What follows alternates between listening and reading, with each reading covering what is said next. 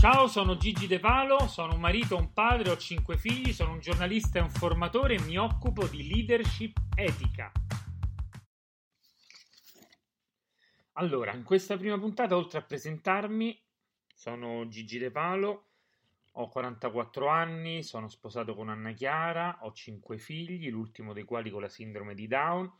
Sono stato per tanti anni impegnato e sono tuttora impegnato nell'associazionismo.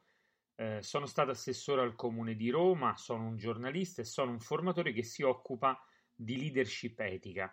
In queste puntate cercheremo di parlare, di raccontare e di approfondire la leadership, però da un punto di vista diverso rispetto a quella che viene utilizzata nei comuni corsi o nei libri che vanno per la maggiore, cioè cercheremo di mettere in risalto il tema delle ricadute sul bene comune della nostra leadership, di come la nostra leadership ha oggettivamente e naturalmente delle ricadute che hanno a che fare anche con gli altri. Il titolo di questa prima puntata è Leader nostro malgrado. Allora, non so voi, io ricordo in maniera proprio netta come quando da adolescente ci trovavamo con tanti amici davanti alla fontanella. La fontanella che nel nostro caso era davanti la parrocchia del quartiere. Ci trovavamo lì il sabato dopo la cena.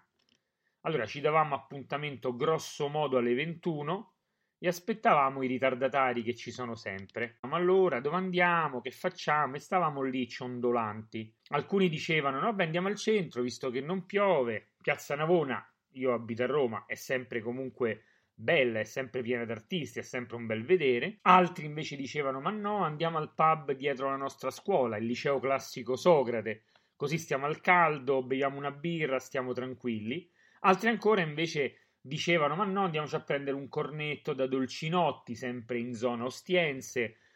E poi c'era anche chi, un grande classico, diceva no, vabbè, andiamo al cinema, tutti i sabati sera sarebbe andata al cinema.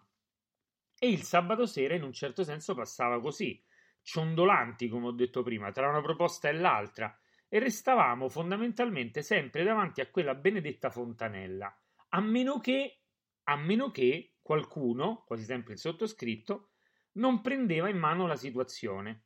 Allora, a costo di essere molto antipatico, sacrificavo quelle poche ore di svago mentre gli altri chiacchieravano, parlavano del più o del meno, ciondolavano, le sacrificavo appunto per, tra virgolette, il bene comune.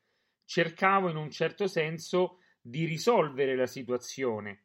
Sacrificavo un po' anche il mio desiderio di parlare per cercare di arrivare appunto a una soluzione condivisa. Allora che cosa facevo? Allora, prima di tutto osservavo il clima, perché è fondamentale. Piove, fa caldo, perché in base al clima alla fine potevi scegliere dove andare, se si poteva stare all'aperto, se era meglio andare al chiuso.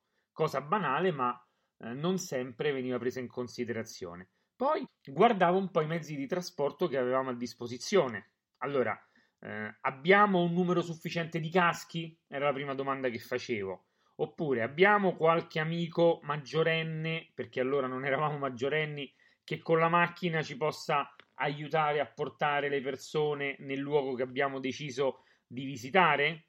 E facevo un po' questo tipo di domande. Sembrava un maniaco, sembrava un matto fondamentalmente, perché comunque non sono domande tranquille quando stai lì davanti alla fontanella, ma era necessario farlo perché eravamo adolescenti innanzitutto, e soprattutto la cosa importante era il domandarsi se tutti si potessero permettere di fare una cosa piuttosto che un'altra. Domandavo anche se ciascuno aveva i soldi necessari per andare al cinema, per andare a mangiare la pizza, per andare a prendersi la birra. Può sembrare stupido, però questo tipo di atteggiamento, quando prendevo in mano la situazione, mi aiutava a studiare le circostanze, orientando la maggioranza verso una decisione che non tenesse conto solamente dell'interesse particolare dei singoli, ma anche delle condizioni reali in cui ci trovavamo. Che senso aveva, infatti, andare a mangiare la pizza o andare tutti insieme al cinema se poi Simone e Francesca non avevano i soldi per vivere con noi quel momento? Che facciamo? Li lasciamo là fuori?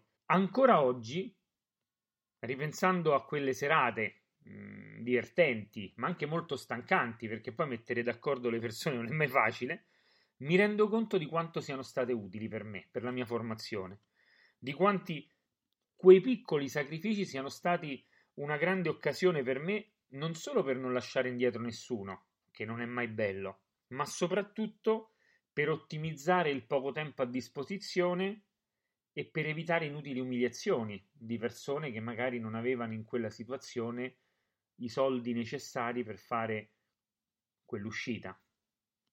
Non avrei mai immaginato, lo dico a distanza di tantissimi anni, che davanti a quella fontanella di fatto stava nascendo in maniera empirica, in maniera anche molto spontanea, uno stile di leadership capace di guidarmi successivamente anche in quelle avventure molto difficili. Penso in particolar modo quella politica da assessore al comune di Roma, molto più grandi di me.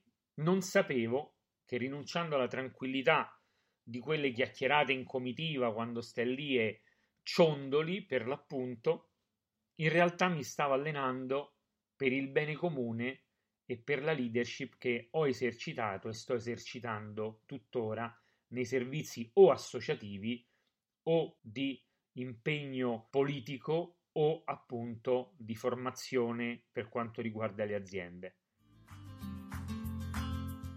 Se volete rimanere in contatto o interagire con me, mi trovate su Facebook, Twitter, Instagram e LinkedIn @Gigi De Palo oppure su www.nuovaleadership.it oppure via mail a gigidepalo@gmail.com. Un abbraccio, buon lavoro a tutti e mi raccomando, la domanda da farsi non è se il leader si nasce o si diventa, ma se vogliamo fare della nostra vita un'opera d'arte o un capolavoro oppure no. Ciao!